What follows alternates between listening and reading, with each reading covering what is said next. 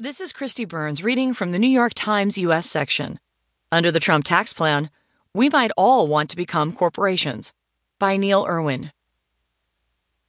Corporations are people, Mitt Romney once told us. But if the Trump administration's tax plan were to become law, in the future, a whole lot of people may just become corporations. That's because of a huge loophole implied by the broad tax ideas the administration recently released. Unless revised in actual legislation,